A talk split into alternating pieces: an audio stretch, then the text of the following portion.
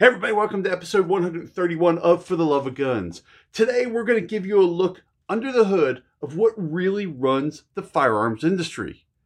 It's marketing and content creation. And my guest today is Cole from Team POI.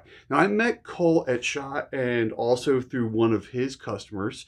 And um, I really like his story. He's got a great story about where he started. He started off going right into the military right after high school came out, worked just about everything in the firearms industry before he created Team POI, and he helps companies with, well, marketing and getting their message out. He also has a podcast, and he also owns a firearms company. So he's a really great guy, really great message. I really enjoyed having this conversation with him, and I think you're going to like it too.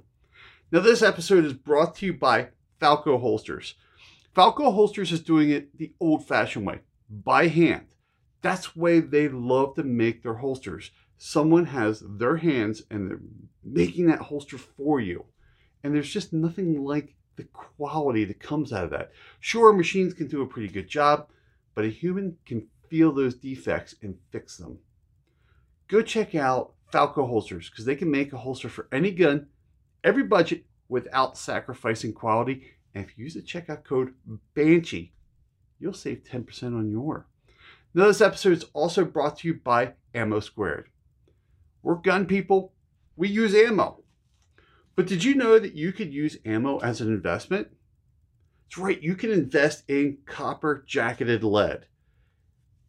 They have a great platform over there to buy your ammo and they'll store it for you at their climate controlled and insured facility go check out Ammo Squared. I have a link for them down below.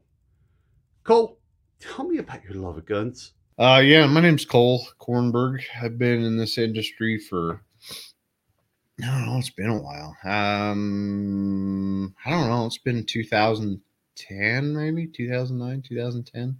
Started off, uh, my well, I started off, you know, growing up in rural Utah where we hunted and you know we kind of did our thing. My dad was a big hunter and I tried to kind of follow in his footsteps. Went into the military after his footsteps, and my uncles and everybody else spent between active duty and National Guard. I spent about eight and a half years in, um, and then uh, I got hired on as at Barnes. Now this was right as Barnes sold to Remington, so I kind of came oh, in wow. the leading edge of that that whole mess. But um, I spent the next six or seven years in the ballistics lab at Barnes. So we worked on special projects, military projects, um, ballistics, ammo, uh, you name it. I was the lab armor for a few years. So I worked on all the, the rifles and all the test equipment that we had. And um, I was the guy that ordered everything, you know, so we had a good budget to where we could kind of do everything. And that's where I kind of started to understand and meet everybody in the industry because I was constantly buying stuff from everybody. Yeah. Um, you know, and then I got laid off from there after on their first big layoff. Um, and I was like, the hell with this. I'm not, I'm not going to put my, my eggs all in that basket anymore. Um, so I started my company. Um, uh, I worked for Voodoo Gunworks. If everybody know who Voodoo is, I was the very first sales and marketing uh, director of sales and marketing. So I helped get Voodoo off the ground, uh, you know, put them on the social media map, got all their PR and marketing rolling, um, you know, just went crazy uh, from there. And then, you know, I, I've helped a lot of other brands within the industry, whether it be through marketing and PR or whether it just be through consulting on building new projects or products and stuff like that. And now I still own Team POI. I own another one called Long Range Tactics, which is a podcast slash um, forum slash it's a little bit of everything. And then I own uh, another company called Straight Jacket Armory, and we own another one called uh, it's a it's a property management business. So we're just busy as hell all the time now. It's so you because you guys like you just like spread right out. So before we go any further, further, thank you so much for your service. I really appreciate you serving and, and all the work that you've done. Um, and then now you went into Barnes. Mm-hmm. Now Barnes is right there in Utah, correct? Yep, I moved my house right off of, right off I fifteen there. Yep, I moved my house down here. So in Mona, Utah. It's almost right directly in the middle of the state of Utah. So yeah, so it was uh Barnes was originally created by Randy and Coni Brooks, and they moved it down here and built a nice new um building and it's got underground ranges. We had the cool thing about it is we had a an underground 100 yard range, an underground 300 yard range, wow. an underground uh, 50 yard range. So I did a lot of shooting. I'm gonna, I'm probably gonna die of cancer one of these days from all the gunpowder I held. Because I, you know, I pass that building every year when I go down the shot. Because you know, from being, I'm up here in Helena, Montana, so I just hit I-15, and then mm-hmm. I don't get off of I-15 until I hit Vegas. Right. Because um, Barnes is on that what uh, east side of I-15 there yeah. And it's so funny. You, yeah. If, if you look at that building, it's so you wouldn't think that there's that much there. Mm-hmm. It's kind of it, you're like, okay, oh, cool, it's Barnes, and then you you wouldn't think that there's underground ranges or anything there. Yeah, if you look behind, the building's kind of built back towards the mountain, and all the ranges are in the back, in the mountain on the side, and they've done a lot of it's it's cool because we we worked on a lot of special military projects where they needed indoor long range ranges to test the stuff. And the cool thing about our 300 yard range is when Randy and those guys developed it, the shooting position's low and the range actually crawls or climbs. So as you shoot and it drops, you you never hit the ceiling or anything, which is kind of neat. That is really cool because you usually think it's just going to be a, a tube going straight down. Um, I wouldn't you wouldn't think it. That's that's actually a pretty cool range design. Mm-hmm. Yeah, I mean, you shoot blackouts when we had the blackout contract and all that, and you've got a little bit of drop in it. Um, that was one of the very first ranges that I know of that did indoor Doppler testing. We bought one of the very first Doppler radar systems, and that's where we wow. could track projectiles and and tell the military and special projects what these bullets were doing. There, there was a lot of cool stuff that we had to sign NDAs and stuff about that we worked on, but it's it was yeah. it was a fun job for a while. So so you go through high school, then right out of high school, you jump into the military. And you said you're you're following your your father through that. Talk talk to me a little bit about that. I mean, because you were you were obviously shooting before then, right? Because growing mm-hmm. up in Utah and hunting and all that stuff. So what drew you into the military? Um, you know, 9-11 happened, all that stuff. You wanted to do your part. My uncles, um, one of my uncles was in the Battle of Iwo Jima. You know, he kind of oh, told wow. me about that story. My dad, um, my dad has a, a, really cool story where he he was infantry, um, and he was actually in the ship leaving the harbor going to uh, Vietnam, and they redirected his ship to Germany, Berlin, Germany, and he was. Uh, one of the German guards for all the German prisoners of war that they'd had, and he was uh, one of Rudolf Hess's personal guards um, wow. in prison. So there's a cool story there. Um, so he spent a lot of time in Germany, did that. He was a really good baseball player, had collared scholarships, played AAA ball a little bit. And uh, that, I mean, that's a whole nother backstory. But I went to, uh, I, you know, I kind of saw that, saw their service, and I was like, you know, I, I need to do something. You know, I've lived in little town Utah and I need to expand my horizons. And so I went in the military. Um, my my MOS was actually in the beginning um, uh, communication systems, which I had to have a top secret security clearance for and all that. Um, went through a lot of training for that kind of stuff and came back because I was I was originally going to go into special forces school uh, for com- communications and uh, armory, and you know that just all kind of went crazy but um, i actually came back and i was attached to a aviation unit so i worked with apaches and blackhawks and that kind of stuff and then i became a crew chief for a while and then kind of bounced back and forth as a section sergeant and that kind of stuff but um, yeah so my my shooting career was more up to that point was more of the close quarter stuff, you know, hand to hand. That I didn't really do the whole long range thing until I got out. It's funny now because I work with SF guys and SEAL teams and all that stuff now with the businesses that I run, and I do a lot of stuff with them now. I do more now out than I ever did in. But, it's funny um, how that happens, right? Yeah, we support a lot of those guys. Um, you know, I'm constantly you know, traveling to some of these schools, doing some trainings and stuff like that. And now, you know, I've I've done enough classes and courses that I've started kind of teaching my own. Mine's more based around long range hunting. Um, but I've done a lot of you know high angle stuff with military units and uh, I've, I've started to do a lot more of that stuff just kind of on the side and then i do do a lot of like personal ones i've taught at brownells and a couple different places where they bring me in to kind of teach their employees and their the people that they have representing them. So it's kind of been it's been a crazy ev- evolution from little town utah hunting to to where we're at. That's that's the one thing that really excited me about your story because I everybody knows I'm, I'm a sucker for a good story and I'm reading through I'm like okay so he gets out of high school he goes into the military he comes out of the military and then goes into marketing.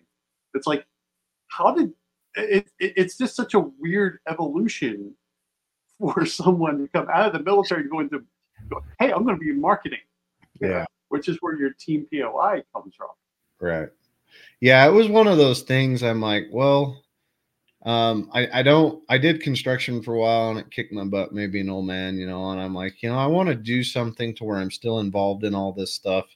Um, I can still talk to all my friends. I've built so many friends over the years, you know, and I just kind of evolved it to where I taught myself. You know, I've, I've talked about this on my personal page a lot. It's like all these firearms companies keep hiring people that have no idea what the hell they're Yeah. trying to sell. They're just they went to college for a marketing degree, but they don't understand that firearms, ammunition, and hunting is its own animal. Like you're gonna have to re-go to school to learn this shit because it's Yeah. it, it's been a nightmare and it's constantly evolving and it's it's a pain in the butt. And it kind of was one of those things that intrigued me. But after I after I left and went to uh, Voodoo, and we really started pushing it and i could see what what i could do i'm like yeah this is fun maybe i ought to start doing this for more companies and over time we've just kind of learned i didn't go to i didn't go to college for it um, i just kind of taught myself as i went of what works and what doesn't work and if anybody knows the turnover rate in this industry is horrible i mean a lot of the Yeah. people that i started with in the marketing side of things they're gone to other industries because it kicked their butt so bad. I'm still wondering some days why I'm here. I'd rather just I'm gonna go to I think- underwater basket weaving or something. I, I think everybody questions their career at one time. I mean, for me, for my day job, I do cybersecurity. And there are days it's like, why the hell did I ever choose this as a career? I mean, my career started off in computers, and I mean, I've been banging away on the keyboard since 1980 when I was in third grade. Um, so computers are almost like a foregone conclusion for me. But I sit back and I'm like, yeah, I, I reached a, a you know pretty high in my career, and there are days it's just like, why, why, why am I doing this? And and I think everybody kind of questions their career at one time, at least one time. Um, You know, you just had those bad days. You're like, man, it would just be really nice if I could just go out to the range, and go bang on some steel. Well, and see, I'm I'm at that point to where everybody's like, "Man, I wish I had your job." And I look at them like, "Do you? Do you love shooting?" Well, yeah. All right, You're you're, not gonna probably gonna ruin it. And I, you know, it's like reloading. I barely, I barely reload anymore because Barnes ruined that. I reloaded every day for seven years, you know, on reloading, and I'm just like, it, used to be my relaxation point. So now I've got to find something else that's my relaxation. A lot. We, I make a joke to a lot of my marketing buddies in the industry. And I'm like, how is it that every time I see you, you're fishing? You're not. You have nothing to do with guns. Nothing to do with guns. Like I've got guns everywhere, and everybody get, makes fun of me. They're like, "Dude, how much do you shoot those?" I'm like, "Nah, I don't shoot them very much anymore. I used to compete. I was on a couple pro teams, and it's just not my cup of tea. I do a lot of thermal night hunting now, and just big game hunting, and it's it's funny how it ruins a hobby in a hurry. Well, and, and that's funny because I, I was in FFL for 10 years. So I'm working on people's guns and stuff. And that was like my side job because that was going to be my retirement job. And, um, you know, I started building that business up. And originally it was just selling guns. And hey, I can work on guns. I know how to work on guns. I know how they work. You know, I start working on people's guns. And that led into eventually the Cerakote. And I love to do Cerakote work like cool I really like doing this because then I started doing, you know, buying surplus guns, rehabbing them, refinishing them, and selling them. And then I started doing Cerakote work as a company, right? And eventually, my wife came up to me. She goes, "You know, I'm not, I'm not for you doing Cerakote anymore." I'm like, why? She goes, "Because you'll, you know, you, there was one AR. I, I redid, I redid it three times because I was not happy about the you know, like something happened, either, you know, it's cold up here in Montana. It's the same thing with you in Utah. You know, airlines start freezing in the winter and stuff like that. And I took something I like to do and turned it into a job. And then I didn't like doing Cerakote work anymore. It just completely burned me out of doing Cerakote work. Um, so I stopped doing it. And then um, you know, through other things is why I'm not an FFL anymore. But it's one of those things is now with the channel where I'm doing build content and stuff, I'm, I'm doing Cerakote work again, but it's because I like I like doing it, right? It's it's for me.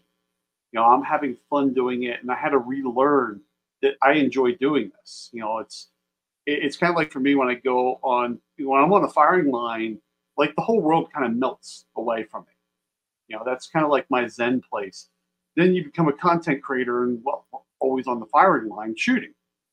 My Zen, you know, it's like my Zen place went away because now I got cameras and, but now I got that circuit back, and I, I get it because you can take the second you take something you love to do and turn it into a job. Generally, don't want to do it anymore. Yeah, that's a hundred percent. You know, and I I started long range tactics because over the years, I just uh, I learned a lot about ballistics. I learned about a lot about rifles, and there's so much misinformation out there. And uh, I wanted kind of a place to put together that people could come talk about it, not be attacked. There's a lot of groups online that if somebody asks something new, they you dumbass, you know, blah blah blah. Um, and so we've done that, and then I put a team of guys together that I, guys and gals that um, I think were not I, I wasn't looking for top tier shooters. I was looking for people that had information and that were really good at putting it out and were always willing to help. You know, and that was one of those things. And I, it kind of brings me back to my to me having fun. You know, I was watching my my boy shoot a little bit now. He'd rather fish. He's he's funny like that. But you know, helping helping new shooters get in. I help a lot of kids get in. I host a lot of big things every year, getting kids involved and uh, you know that that kind of brings a lot of the fun back to me is the long range tactics and educating. A lot of people reach out all the time and they're messaging us and they're calling and they're texting and they're like hey uh, i'm new. Can i can i have some help? And i'm like man if if i was in that position all those years ago when i started it would have i would have made i wouldn't have made a lot of the stupid mistakes that i made. And also, you know, you've got all those what we call typer snipers out there that are always yeah. out there knowing better than everybody else. And God bless some of them, they want to help, but they just don't know. And they they've seen it somewhere and they, they, they don't know why they're telling you this, but that's why they're telling you this, you know, type of thing. So we, we started long range tactics to kind of combat that misinformation. And it grew really, really fast. I mean, we're over 30,000 followers on Facebook and uh, I think our, our, group's got another 20 something thousand in it. And then, you know, our podcast has exploded. But my problem is, is uh, it's like anything, just trying to stay passionate and engaged in it. And we've all seen, we've all seen the influencers or content creators, whatever you want to call it, that have done great for so many years. Then all of a sudden they just kind of fade off because they're like, yeah. holy shit, man, I'm just done. I'm over. I can't, I can't maintain. And some of them come back and some of them are never heard of again, you know? Um, it just I, happens. It does. You, you hit burnout. Um, because like for me, I coming into um, after shot show, you know, this past shot show, uh, shot 23, I took, uh, I took like six weeks off because for six years I was hammering content, you know, and I was at to the point where I was hitting um, one video a week plus a podcast a week, and then I mean I, I burned out. I mean I just I just burned out. So I'm like, I, I just got to step away. I kept the podcast going. Uh, I mean, it's one thing you got sponsors of podcasts, so you know you gotta you gotta produce. But you know, I just I burned out, and then you know my content became every other week, and now I'm becoming you know, I'm I'm through that burnout and I'm starting to get excited again about doing content. And it, it burnout is the thing. The the one thing like with you with with long range tactics, you didn't really you were really building a community more than more than anything. I mean, if you think about it, it's not just that it's we're taking kids out, teaching them to shoot. I have a podcast, I have a Facebook. You built a community Right. based around that. hmm and that's where that's what's kind of exciting is when you build that community you can lean against that community right hmm as like you're hey, we're going to teach we're going to teach kids to, to teach yeah or not, not teach kids we're going to teach kids long range and we're going to have some fun i mean one of my favorite things to do is taking new shooters out to the range for the first time Mhm. i absolutely love that because it's like something i'm passionate about and you want to learn about it so let's go learn hmm um, you know, I, like I like to tell everybody, I'm a pistol shooter that wants to be a rifle shooter. Hmm. I love my pistols. I am terrible with a rifle, mostly because you know I'm a pistol guy. I mean, you know, my engagements are within 30 yards. hmm You know, I'm used to that. So you get into the rifle, and now I'm starting to get into the the the rifles and starting to, you know, I've built rifles for people, and I'm starting to build one for myself. It, it's it's a lot of fun, right? Mhm. I mean, now now I get to learn a whole new skill. Yeah. And- yeah. Yeah. I mean, to your point, there are a lot of networks out there that are trying to do it, but most of them are doing it for money. You know, they're like, Yeah. well, you've you've got to pay to join, you've got to pay to do this, you've got to pay to do that. And I'm like, this is one of those things that I I did I started because I didn't want um I didn't want it to look that way. Now, of course, I have to have sponsors and stuff, or I, I wouldn't be able to afford to put everything and buy all my equipment and do everything anyway. And we've had a lot of great sponsors. I mean, if you listen to my podcast, shit, I spend Yeah, freaking 10 minutes just trying to do sponsors. But it's Yeah. one of those things like if if you create the place that people want to come and talk about it and engage, then you know sponsors want to come because they're like, all right, I like what they're doing. They're not just trying to push their their agenda. Their oh, you, Right. well, you can get this for, but you have to pay us for it type thing. And I I didn't want that. I I was like.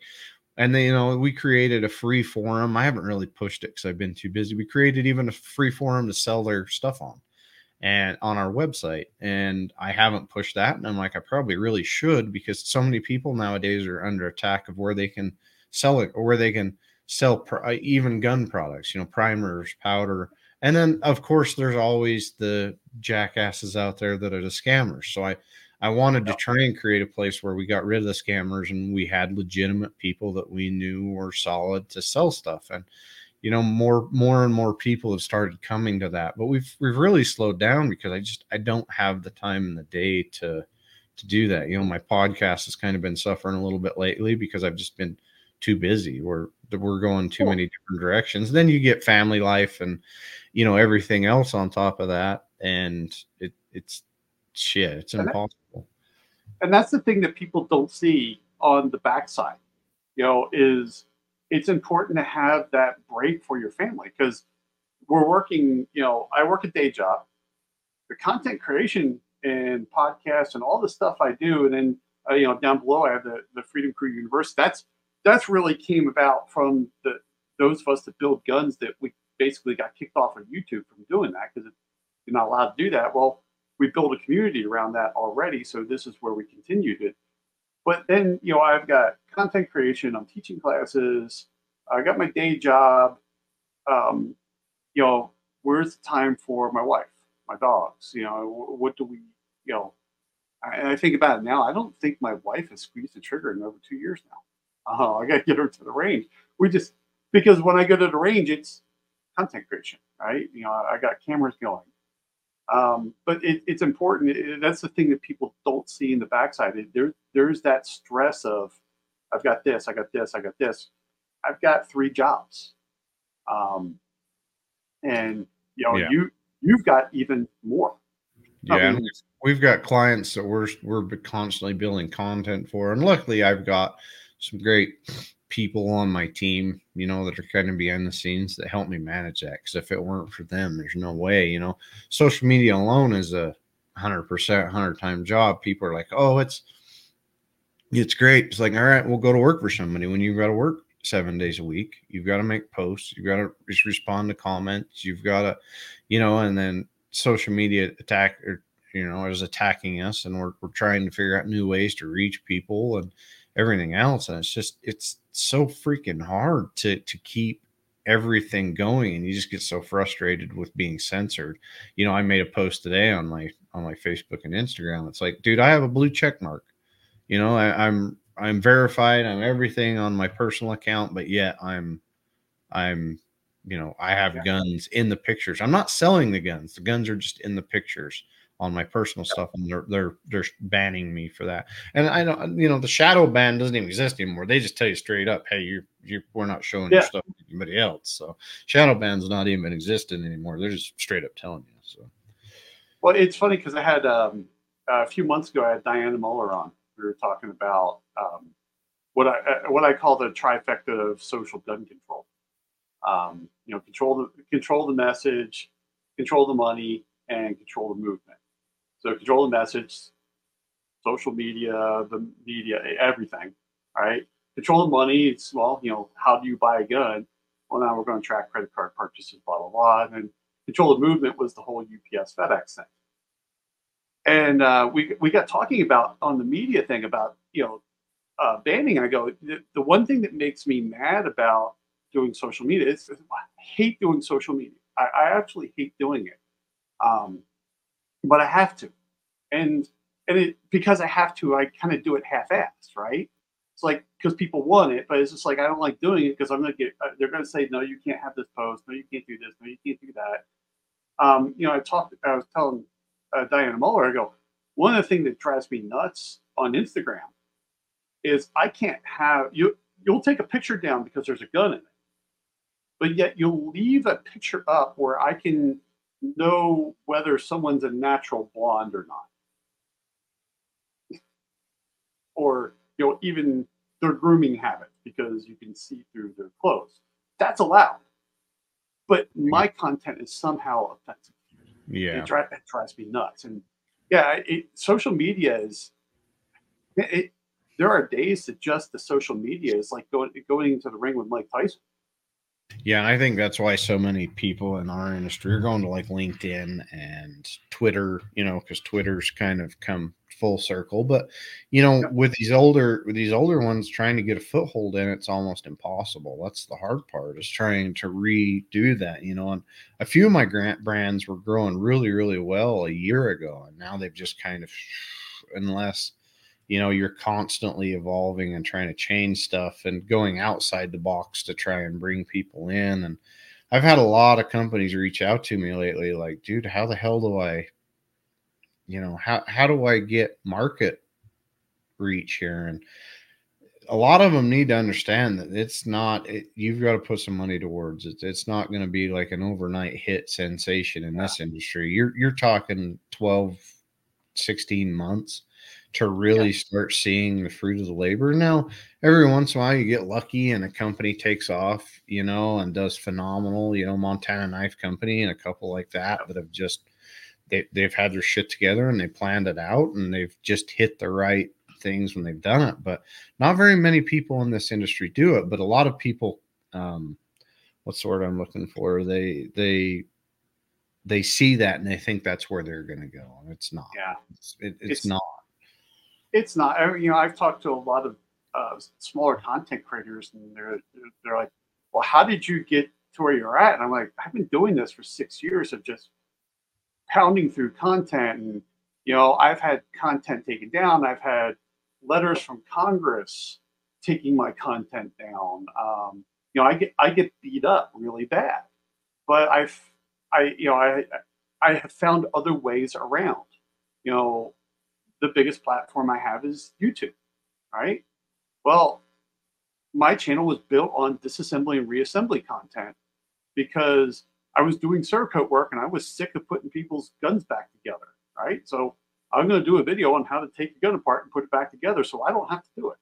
Because yes, I can charge you $50 to do it. I just don't want to do it, right? right Um, so that's how it, it started. But you know, now I've had to figure other ways around that and how to apply their ever changing policies around my content to Mhm. keep it up. And even then, it's my older content that still keeps me going. They're, they're, that's the ones that are getting the, the views because nobody else has it out there anymore. But yeah, it's it's tough. You can't, you know, they're like, but I'm going to be a, you know, I'm going to be a YouTube star. In the in the firearms world, highly unlikely, highly unlikely. Um, it's it's just not gonna it's not gonna happen. It's not gonna happen overnight. And even then, it's still gonna be a fight.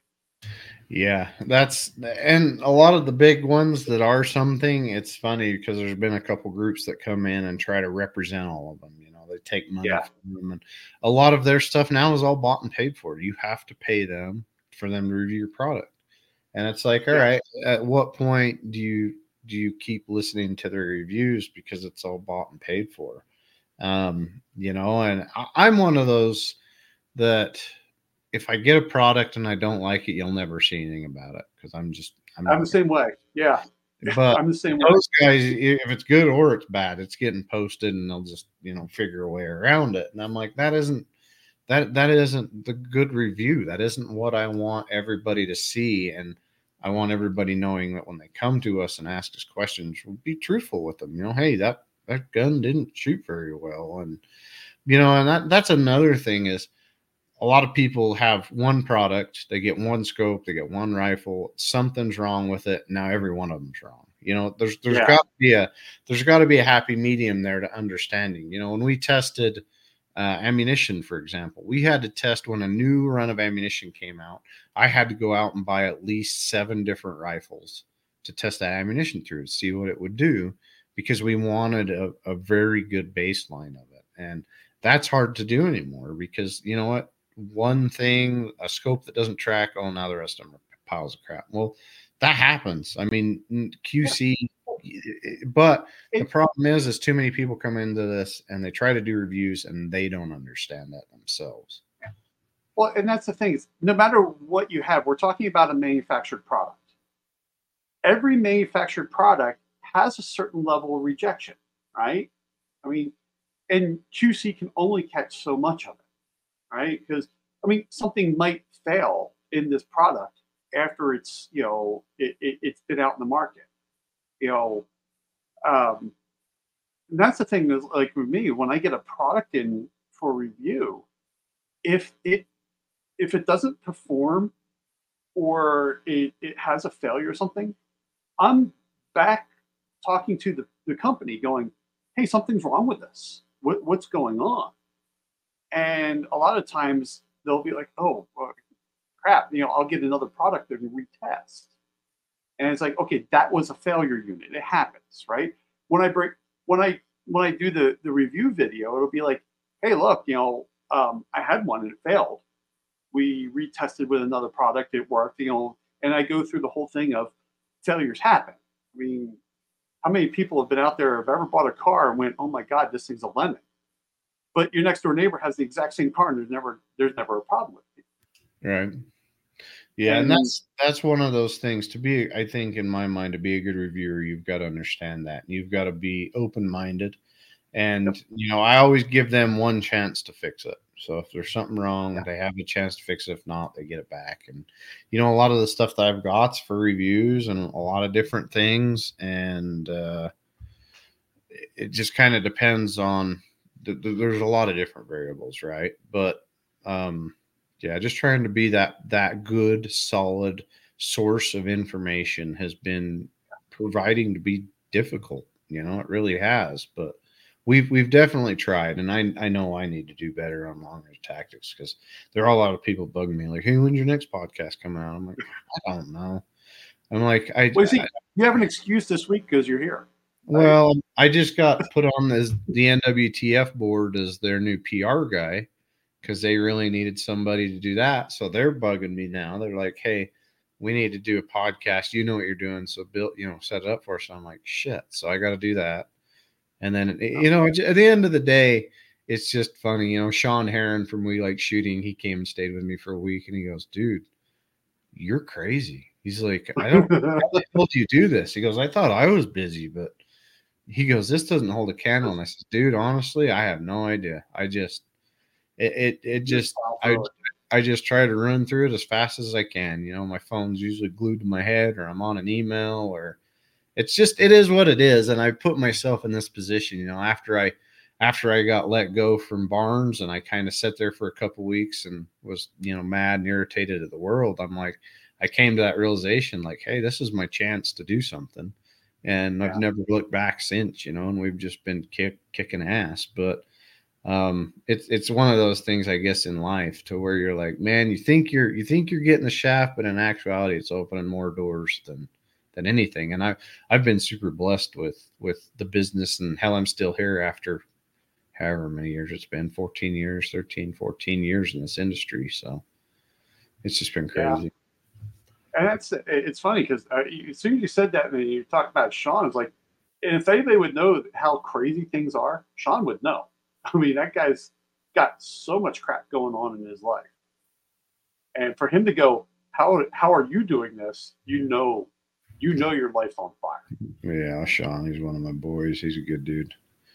Yeah, he is. I, I like talking to him. I, have met him at uh, at Shot a couple of times and got a chance to talk to him, and um, yeah, he's he's got a lot of he's got he's got a lot of irons in the fire.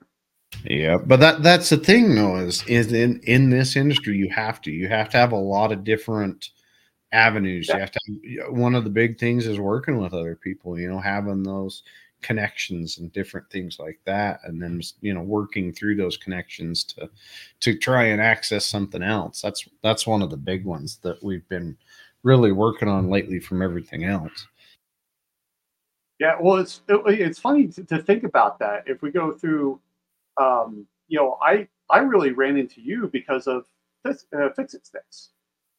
Um, yeah. You know, they're one of your customers. That's how that's how I got to know you.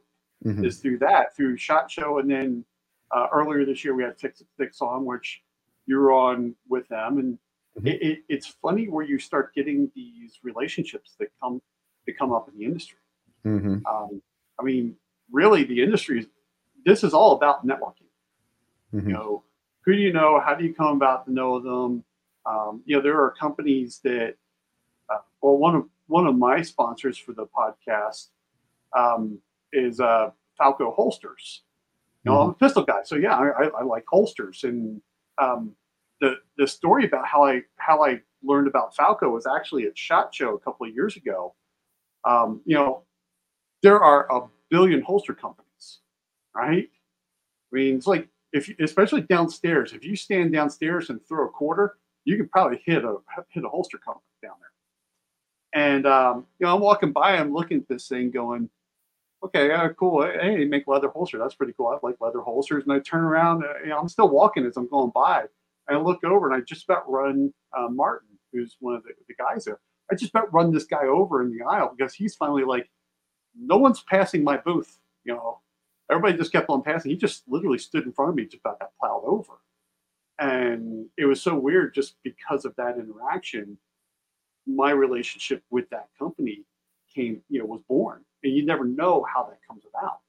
Mm-hmm. Yeah, and that's like me. I mean, I'm primarily long range, but I'm starting to get back into my military roots, my CQB stuff, and that. And um, you know, it's opened a lot of doors back into that side. You know, if there's a couple co- holster companies where you work through with Devil Dog, you know, and mm-hmm. um, that's where I've met a lot of those guys. And it's just it, it's constantly evolving into different areas of the shooting space. You know, whether it be holsters, whether it be um, optics, whether it be suppressors. Yeah.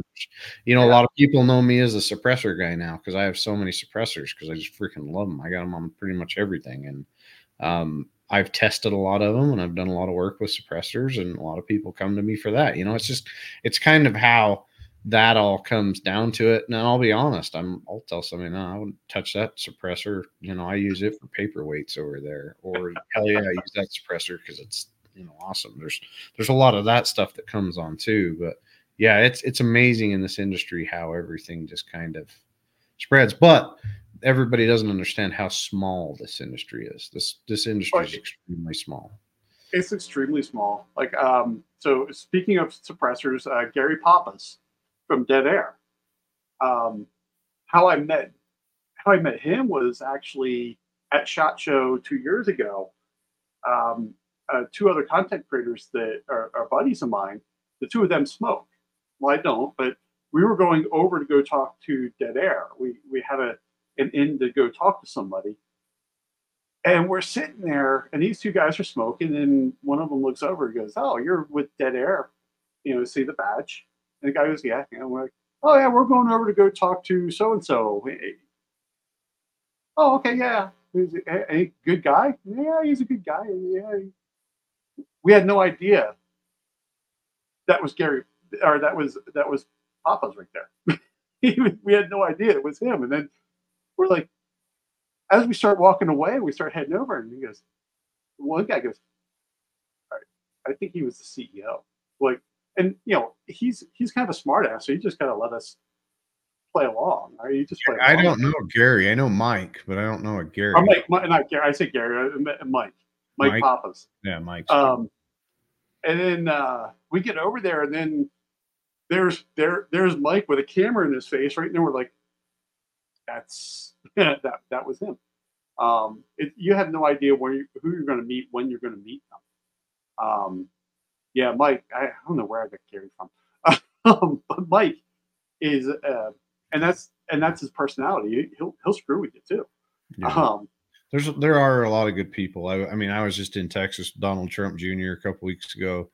Uh, we were down there hunting. I've known him for a long time. He's bought a lot of guns, you know, from from my clients and for me over the years, and he's a good guy. His brother's the same way. Um, you know, there's a lot of country guys down there we went hunted with, and it, it's amazing how it just kind of opens doors. And you know, in that side of things, the country country industry's kind of been hush hush. You know, we worked on a lot of a lot of country stars firearms at Remington and Barnes that I had to sign NDAs because I didn't want anybody to know they hunted. You know, and in the last Yeah. few years, that's really changed to where most of them are like, "Screw you, we don't care." You know, we've we've worked on a lot of the big names rifles now and build them ammo and everything else and they just they just don't care and that's that's good how that is evolving to try and make that like hey you know it's more of a uh, you know they're a hunter conservationist you know we could go into a whole other podcast about that side of things oh yeah, totally. there's been so much evolution just even in the last three to five years it's just been amazing what has happened but it always kind of makes you worry um you know on the content creation side of what is as content creators we're showing and we're kind of turning hunting into uh a rich man's sport too you know i look at and that's kind of why i became involved with the nwtf and stuff was like man i i gotta step up and do something i don't have time but I can sit here and bitch and moan on the freaking computer all day, or I can go do something about it. So Yeah. I've kind of involved myself in that side of things as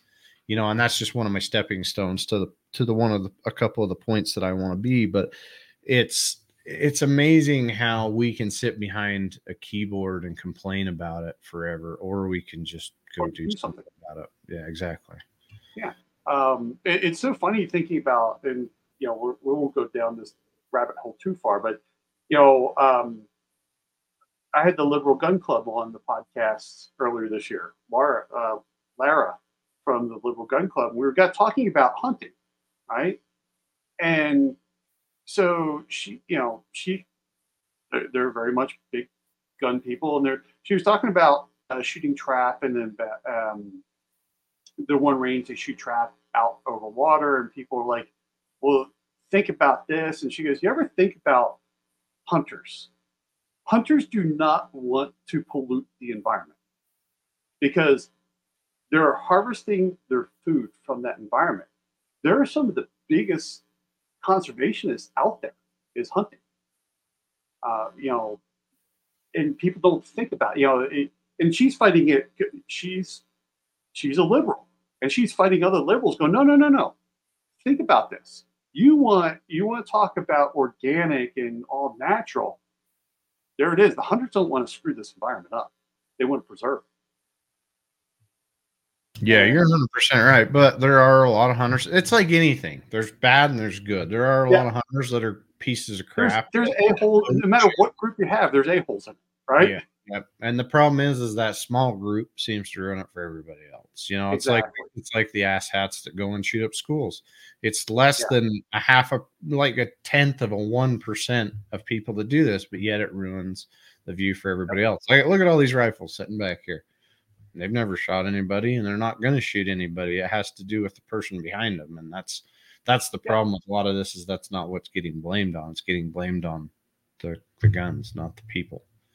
Yeah, exactly. I mean, we, we don't get down to that root cause of the problem. When you look at, I mean, a train wreck is sensational, right? I mean, it, it's tragic and sensational all at the same time. A plane tr- plane wreck. I mean, that's that's what happens. They they lock onto one thing, and then that's that's it. Mhm. just don't get it. Mhm. Now, talk to us a little bit. You know, earlier, we were talking about you know your companies. You have Team P- uh, POI. Talk a little bit about um, what you do there, because that's really how I come to know you is through your Team POI through Fix It Sticks.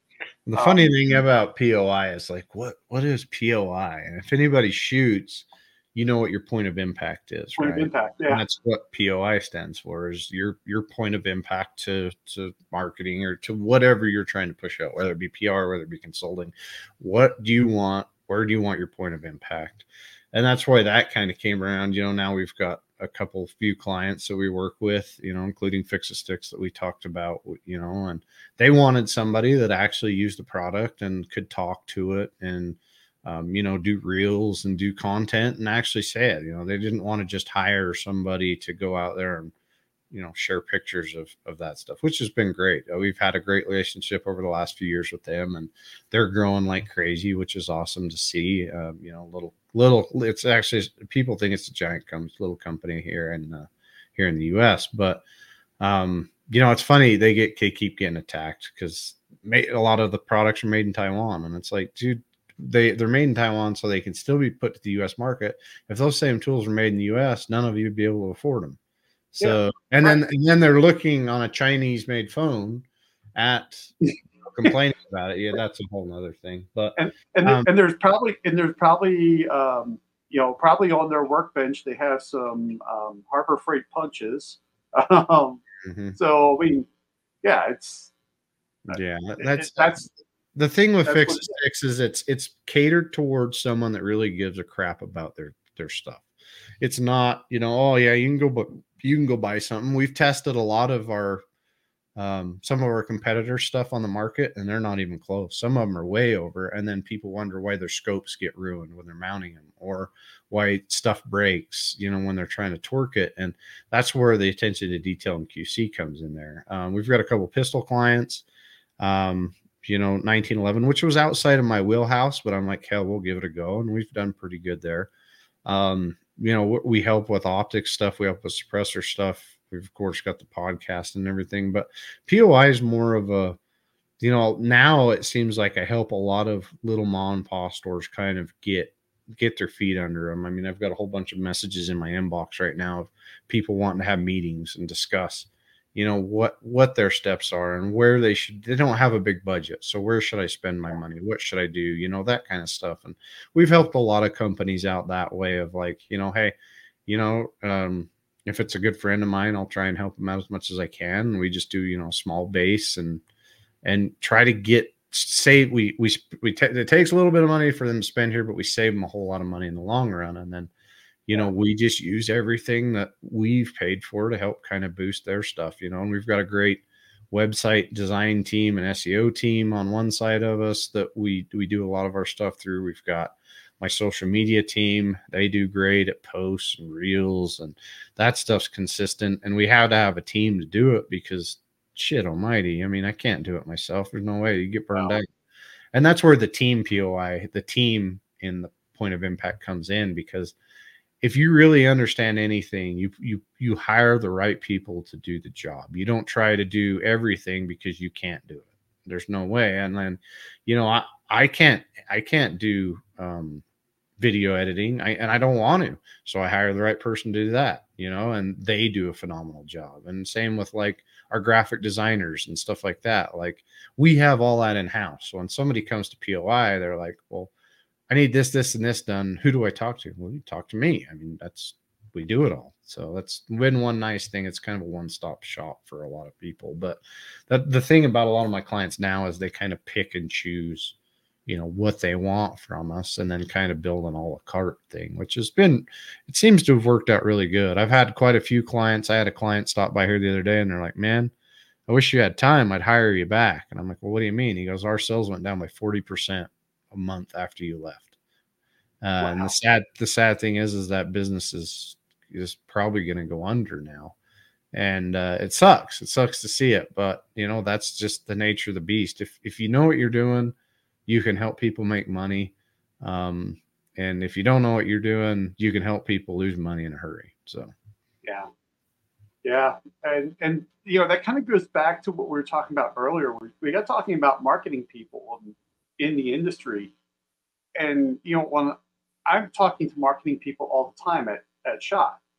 And it's so weird is I can walk, you know, I, I can walk up into a booth of a major name brand of, you know, firearms manufacturer and look at someone going, have you graduated high school yet? Right. I mean, they're young. It's like, do you even know, like, you know, how your 1911 is built? Right. I mean, do you know that you can't just slap these things together? I mean, it just, it, a 1911 is typically built. It's you know, it, there's a reason why there's tolerances, and there's a reason why we do this. So, and, and they have no, they have no idea. Yeah, and see, as, as as a new marketing person, I'll give this advice to them. It's like, hey, I've been in a lot of places where I didn't know, I had no idea what the question was. Don't go try to bullshit somebody. Don't try to no. go tell them that or make them think you do it. There's plenty of situations where I've been in a booth working for a client. Somebody walks up to me and asks a question. I'm like, look, this is what I do. That very question, I don't know, but I am going to find you an answer. And yeah. that will give people a lot more respect than me trying to act like I know it all and I really don't and bullshit people. And I think that's one of those things that a lot of these companies need to realize is there's no way you can hire somebody that knows everything about your product no. unless they've been there for a couple years and they've understood it. Um, or they know, only have two products. yeah, there's still stuff that I have to call Nick um, at Straight Jacket. Like, um, I'm like, hey, dude, you know, I've helped with a lot of rifles, ammo. I don't know everything, and I'll be the first one to admit it. I've loaded for military contracts and all sorts of other stuff. I don't know everything about loading. I don't. And you know, that's one of the big things is, and that's another kind of reason why I started LRT is for my um, learning experience and my, you know, I, I teach long range classes, but I go take long range classes um, you know, to learn stuff from other people. And I think that's what sets a lot of people apart is is that continual you're, knowledge and understanding that I don't. You're a continual student. Mm-hmm, you're exactly. you, are continually learning. Um, that's the same thing for like uh, my wife and myself. We have our concealed carry permits, and you know every so year, every so so many years, we go out. We don't have to, but we go out and take a class, like a concealed carry class, because I'm going to get a different point of view from this person than this person. Um, there's there's times I've been through a class where it this one's taught by you know someone who's teaching a law enforcement academy. It's great. It's great going through that class because I learned something completely different about the engagement with law enforcement after a shoot. Right? What's going through their head? I get to see their side of it, not just the civilian side. Um, go through someone who's a competitive shooter. I got a completely different point of view. It's all basically the same content, but each person has a different spin, and that's what's great about continuing learning. Is you're starting to get these other points of view that you're being opened up at. Yeah, yeah, continually adding uh, you know, and being humble. That's that's one of the big yeah. things that I think a lot of people miss anymore. And yeah, you can like like you say, you can walk into a booth and call somebody out pretty freaking quick. Um, yeah, that doesn't know. You know, I I did a couple in person interviews in booths last year at Shot Show, and they're like, "Oh yeah, here's our marketing guy. He's going to tell you about our product." And I'm like, "Okay, you know, teach me something. Teach me something about your product." And a lot of what they were spewing was complete horseshit that somebody else has told them because they don't know any better. And it's like, man, yeah. you guys need a lot of companies need to do better at going to shows and going to trade shows and teaching their customers about a lot of that stuff. One one company, and I'll give Glenn props for this all day is Seekins. Um, Glenn and his Yes. team at Seekins have done phenomenal. They travel around to shields, they travel around different things, and they teach people about their guns. I mean, how many times have you walked into a gun shop and the guy behind, like, I'll walk into gun shops. I don't want to buy anything because I know what I pay for it, but it's like I walk in there just to listen to some of the conversations and some of those poor freaking people listening to shit from the kid behind the counter that has no clue about personal defense. They're trying to sell nine millimeter ball to a to a guy that wants to you know have something in his in his pers- in his CCW, and it's like, holy shit, Batman! Do you guys not teach these people anything? And but again, that comes back to if you're going to be in this, whether you're going to be in that, you know, it comes to military, anything, law enforcement. If you're going to be in it, you know, you got to take some sense of ownership and learn some of that yourself. Yeah, no, I, it, it, it's so funny you talk about that because you know when I when I was in FFL, I wanted to be the, you know, I don't know, anti-gun counter, right? Because it, used to drive me nuts. Uh, you go on, you into a, a, a you know into a store, and you're trying to get this guy's attention, and you you've got like ten seconds before he's on to something else. You're not getting that information. So I'm like, this is how I'm going. I'm building my business around this problem. Um, it's the same way I became a content creator. I see a problem, I'm building, you know, this content around this problem. Um, but you know, like Got you talk as soon as you brought up Seekins, I knew Seekins because I used to do a crap load of firearm transfers for Seekins in, into Montana here, and those people know the crap about that gun.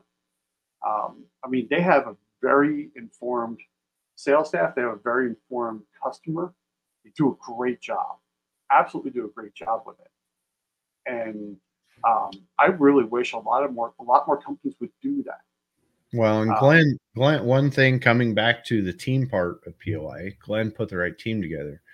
Um, you know, Maddie, uh, ex special seventh group special forces guy, knows his shit there. He put the right team of people together, and they did phenomenal. And and that just goes to show you, like that's that's what needs to happen. You know, it amazes me in this in this industry of people that have hired me and they say, "Okay, I want to start selling more." I said, "Okay, here's here's here's your steps of what you need to do." And they're like, "Ah, no, we don't think that works. Here's what we want to do." Okay, well, at the end of the day, when you don't get your sales and stuff, don't come to me blaming me Yeah. because you didn't listen, and that happens all the freaking time. I'm like, "Hey." We got issues here that we need to work out. Well, I think this is working. So, so if that's working, why did you hire me to tell you that? Hey, this isn't working, and I can see more growth here and I can see, but it, it happens constantly. And this industry is horrible for it. They know better. Oh, I've been in this industry for a long time. I know it works. Guess what? This industry from three years ago isn't the same industry. You're trying to target the old, the old fuds, the, the bench rest shooters and that stuff. That's not who you target anymore. And you know, that's that's one of the problems that a lot of people aren't seeing is their heads just too and then they don't they they hire people but they don't let them do their job that's kind of crazy It- It's funny because you know on my side, uh, you know, through my IT career, well, probably a little over half of it's been consulting. There's been many times where I've gone into an engagement with someone, and you know, they're like, "Here's my findings. This is what's wrong. This is how to fix it." Well, that's not you know that's not right. I'm like, well, then why did you just spend thirty thousand dollars for me to sit here and tell you what's wrong if you want to tell me what's wrong with your company. It, by the way, there's something wrong because you brought me in, right? Um, yeah. Yeah, Just, exactly let, and, and what's so funny is a lot of times I'm telling them the exact same thing that their existing employees have been telling them for years. They know. Right yep and then they wonder why they're stuck in say i mean we're beating a dead horse here but yeah it's Yeah. just Yeah. it's i get it 110% it's it's kind of a nightmare but I, I here's the thing at the end of the day i own a gun company um, but i want to see other gun companies succeed too and there's quite a few of them that i will recommend to anybody you know and if they don't feel like coming to me i'll give them somebody else's name to go to and that's one of the other things that kind of makes this industry great and there's others that i wouldn't touch i wouldn't Yeah. well I'd, I'd give them rush's number and let them shoot their guns or something but you know what i mean it's just like that that's what that is another nice thing about this industry is we've been very tight knit and the people that I trust, I like, you know, and it's I, hopefully it's the same way for them. But there there are some great people in this industry. There really are. There are. Now, talk a little bit about Straight Jacket. So, how did you get involved with Straight Jacket? I mean, obviously, you're in the, you went through the long distance journey. Mm-hmm. Um, talk to me about Straight Jacket. Well, I it kind of comes back to no one would listen when I tell them, "Hey, this is how you need to run your company. This is what we need to do. Uh, we need to make changes." And I went through, you know, a few long range companies. I've helped, I don't know, probably ten or fifteen different companies over the years in the long range space, and some of them kind of listen, some of them don't at all, and then expect, you know, change. And I'm like, "The hell with this!" I'm like, I need to start looking for something that I can put my name on and I can mark and I can put out there, you know, and, and still keep it separate. I, I am that person that I keep business separate. You know, Team POI is still gonna, it's still gonna have its clients. Straight Jacket's separate. It's gonna have it still. And uh, Uh, Nick reached out to me a while back and he said, "Hey, man, I Nick Nick can build freaking guns. There's no doubt about it. Nick's probably one of the best gunsmiths, and I'm not just saying it because we're we're in this business together, he is probably one of the best gunsmiths I've ever worked with as far as attention to detail and the way he's designed his machinery to change things and the way he dials stuff in. Like it's just crazy. And after seeing that, and after you know knowing the quality of work he puts out, his problem was he needed somebody that could do marketing and sales and run the business. He just wanted to focus on the shop. Um, so you know, I took over CEO, CEO and president, and he is now COO. So he handles just all the shop and um, you know managing builds and that kind of stuff. And that's where he's great, and that's where I'm great. So we made a great team. And uh, coming back to the whole team part, you you've got to have somebody that can you know really help you get your thing. And we've all found out in the past that you can hire people to do a lot of jobs, but if you don't have skin in the game, you're not going to have as much passion towards it. Yeah. Um, so straight jacket just builds primarily long range precision stuff we do prefits we do barrel actions we do rifles we do and i mean it's pretty much everything there's the sky's the limit um, we do tons and tons of barrels um, you know and, it it's grown uh, just in the last since i took over in april or may we've grown we went from like four or five thousand followers on Facebook. We're over twenty thousand now. Um, wow. you know, it's just it's it's exploded and it's done great. Our Instagram's going up, our sales are going up, everything's trending up, and it's you know, it's hey, shit.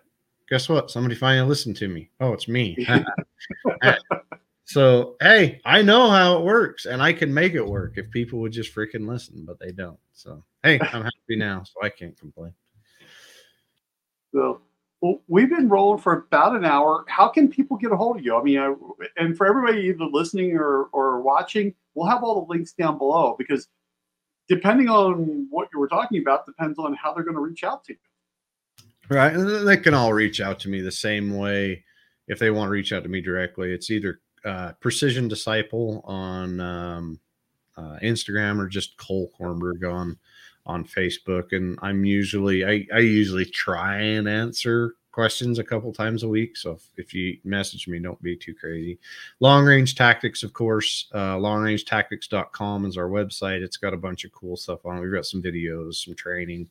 Um, the podcast, it's on Spotify. It's on all the major networks, Apple Podcast, um, Podbean, everything. That's on, uh, that's under the Firearms Radio Network which we're of course happy with Shawn and his team with that. And then um, Straight Jacket Armory, uh, it's straightjacketarmory.com. Uh, .com. you can reach out sales at straightjacketarmory.com or call us. But I mean, like I said, if you want to talk to me directly, just I'm usually on long range tactics or on my own personal one. I try to be so I try to answer questions, and on the long, the nice thing about long range tactics ones is all my team has access to it. So if you message it, somebody will get back to you somebody and talk about something, which is nice. Awesome. Well, just to wrap up here, I'd like to to play a little bit. You you did this a little bit earlier this year, so I'm going to see if I can come up with some different questions. Uh, I'd just like to wrap up with a speed round, just kind of loosen things up. So it's going to be four this or that questions and then one thinking question. Mm-hmm. So for rifle, 308 or 6.5 Creedmoor. Mm. Oh, I have a few of each. Um, six five Creed. I just ballistically, I like it a little better. Nine millimeter or 45? Nine. I like more rounds. More, more, a little more trigger pull for you. More, more shit that I can't hit with a pistol. Exactly. I, well, it's funny. I had, I had um, I was at a um, I was a steel mount uh, challenge shoot, and I was out there with uh, a buddy of mine who was a Marine, and you know, Marines they're riflemen. They're like you put a pistol in their hands, they're just like I, I don't know what to do with this thing. And um, he emptied his mag, a reload for for this one stage, and there's not that many targets. And uh, I remember he comes walking back, and I like, you realize that accuracy counts here. This is not suppressing fire. yeah, we've done that before. Yeah, I, I did that with a couple seals. We were I was doing a training with uh, some some of the seals a few months ago, and uh, one of them came up and I was shooting long range with him, and he goes, "You know, I can shoot this okay, but that's the reason why they give me the freaking automatics because I just spray them because I can't hit shit with one of these." I'm like, "Well, there you go. There's there. I mean, even in the SEAL teams, there's there's a reason why there's different guys, different jobs." So. So, would you rather clean a rifle or reload ammo? Well, I don't do either anymore. I just let them run. I know, but- shoot. So, um, I don't know. I I I do both still. I, I still enjoy cleaning rifles um because I did it so much, and I still enjoy ammo. I mean, that one's a toss. That one's 50-50 there. But I do, I do. I depending on my. I just bought a whole bunch of new reloading stuff. I'm like, I got to get my shit together. So, I I do like reloading a little bit more now that I've got all the new fancy stuff. So, you walk up to a table, and on the table is a rifle and a pistol. Which one do you grab first?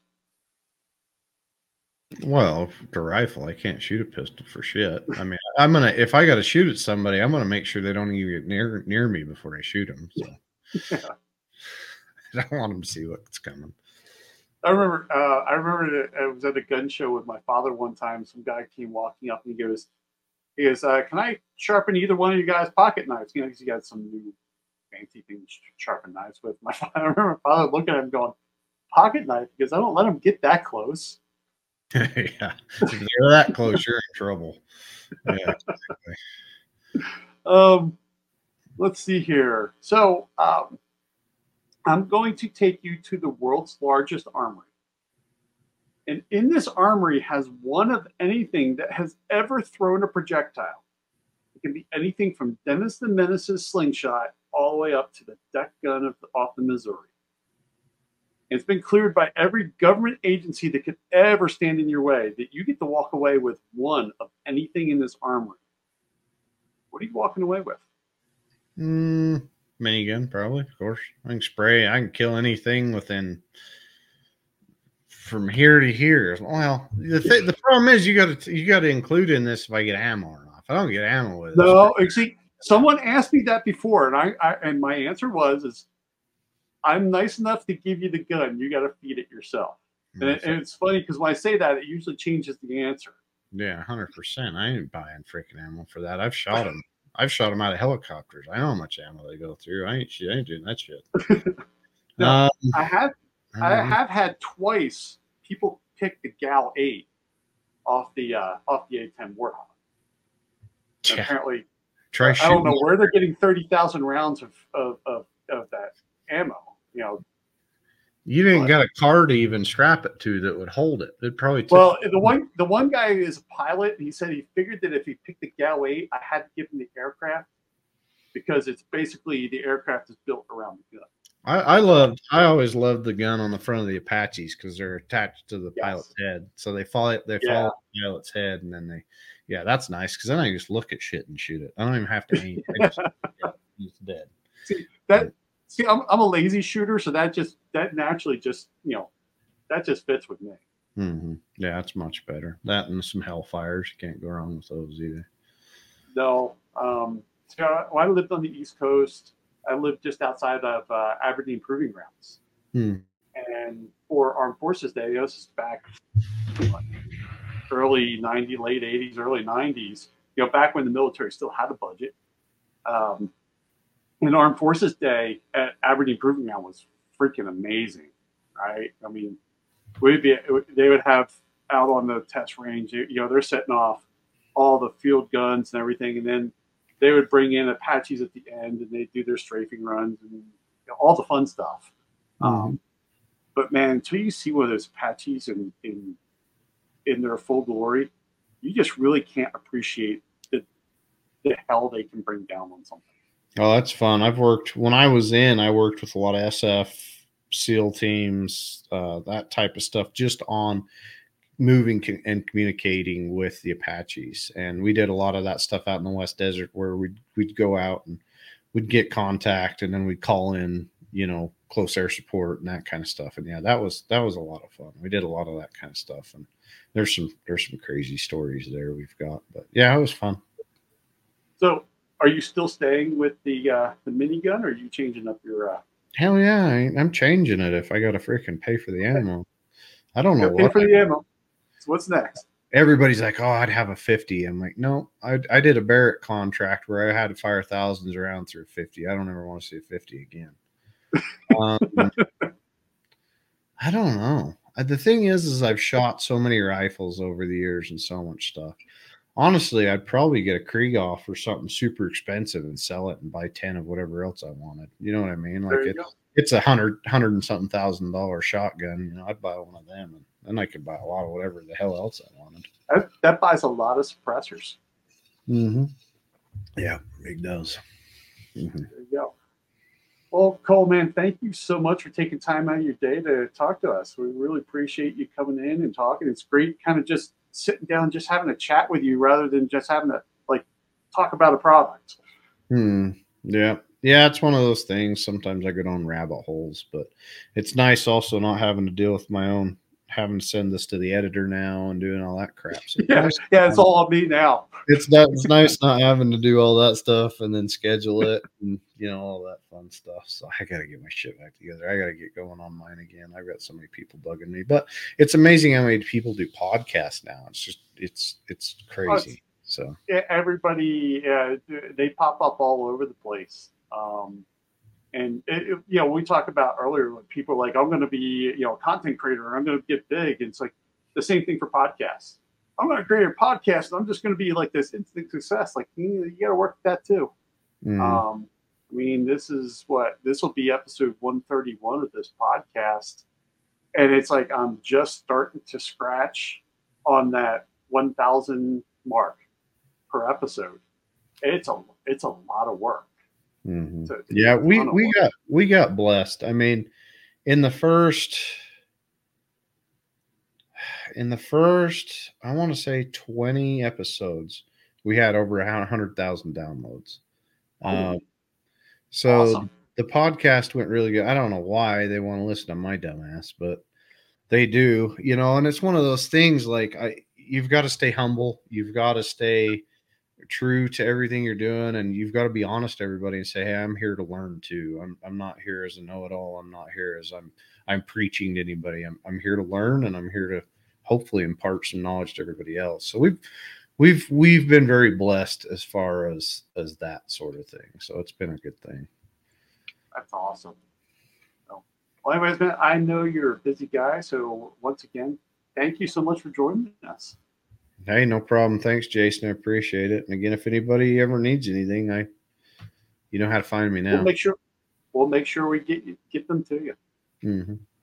Okay. Thanks for having me. I appreciate it. I had an idea of where this podcast was going to go, but I had no idea we were going to go like that, which is what I love about these type of podcasts because really I had, I don't have a script. I have an idea. And then wherever we go, we go and Cole led us down some really great avenues. You got a great peek of what really happens under the hood in this industry. Definitely go check Cole out. I've got the links down below for him. Now, if you like the work that I do here, please consider supporting us for free by shopping our affiliate links and banners at www.trb.fyi. you can support this channel, this podcast, and all the work that I do for free. That's right, for free. It's not going to cost you anything. You just go to partners and discounts, and on that page, on my webpage, you will see everybody that I'm affiliated with. Just click that link and then go shopping on their website. A small percentage of what you buy will come back to me to help me create more content. It's not going to cost you one penny more than you were already going to spend.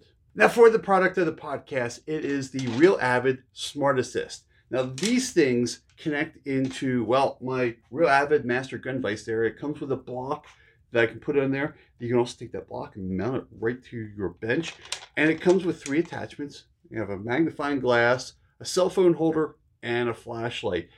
Super cool. If you also have the Master Gun Workstation, these click in there as well. They already have the block that was on the Master Gun Workstation, so they knew this was coming out. Um, I got to play with these things at SHOT, and now I have a set, and I absolutely love these things.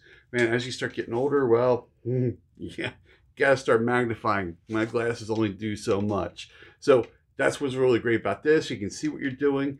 You can light it up. And then the cell phone holder, man, you can just pop that cell phone right in there and then watch one of my videos as I walk you through the disassembly and reassembly of your firearm. Super cool product. Have a link down below. Now, if you're watching on YouTube, click that video right there. That video is about how to take your standard AR and convert it to a takedown model. Super cool product. Thanks for listening. Hope you're staying safe out there and look forward to talking to you again soon.